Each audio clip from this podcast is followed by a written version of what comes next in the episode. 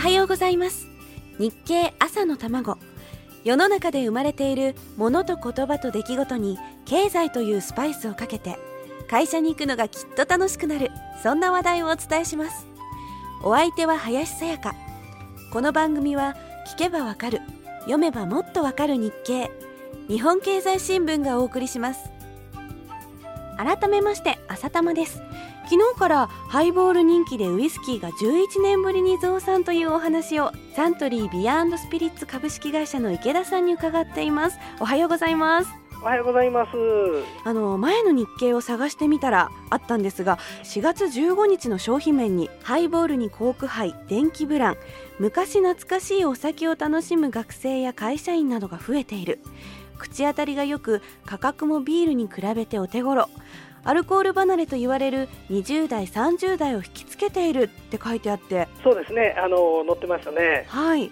実は私の行きつけのバーではメニューにウイスキーの相談割としか書いてなかったんです。で年配の方が来られてハイボールって頼んだらそれが出てきたんですね。それで私ハイボールっていう名前を覚えたんですが実は酎ハイのハイってハイボールのハイだったんですねそうですね、あのー、ちょっと硬い話をしますと、はい、広辞苑でハイボールというものを調べますとね、はい、ウイスキー、ジンなどをソーダ水などで薄めた飲料、多くの氷を浮かべて飲むというふうに出てるのがハイボールなんですね。あそうなんですか、えー、広辞苑とかにも載ってるんですね。載ってるんですね。で、まあ、あの甲子園ではそうなんですけれども、はい、サントリーではですね、はい、ウイスキーの炭酸飲料割りをハイボールと呼んでます。新聞記事とかを見ると特に角瓶が伸びてるっていうふうに書いてあったんですがハイボールには角瓶がいいということなんですか？そうですね。あの角瓶自体ですねバーボンダルを使った原子ですね、えー、これを基調にしてましてえー、非常にハイボールにした時に味わいよくまたすっきり飲みやすい、えー、設計になってます。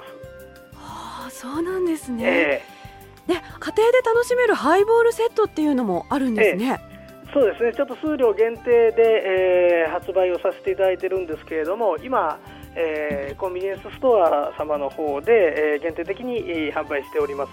少し細身のジョッキが入ってますね。そうですね、えー、であのー、角瓶の小さいウイスキーとこれは炭酸ですか？そうですね、えーとハイボール用に開発したソーダなんですけれども。専用のソーダってどう違うんですか？少しですねやはり炭酸のガス圧を高めにしてまして飲み口爽快になるように作っております。私もちょっとハイボールが飲みたくなってきてしまいました。では明日は夏場に気になるもう一つのシュワシュワシュワっとくるもののお話を伺いましょう。では続きは明日のこの時間です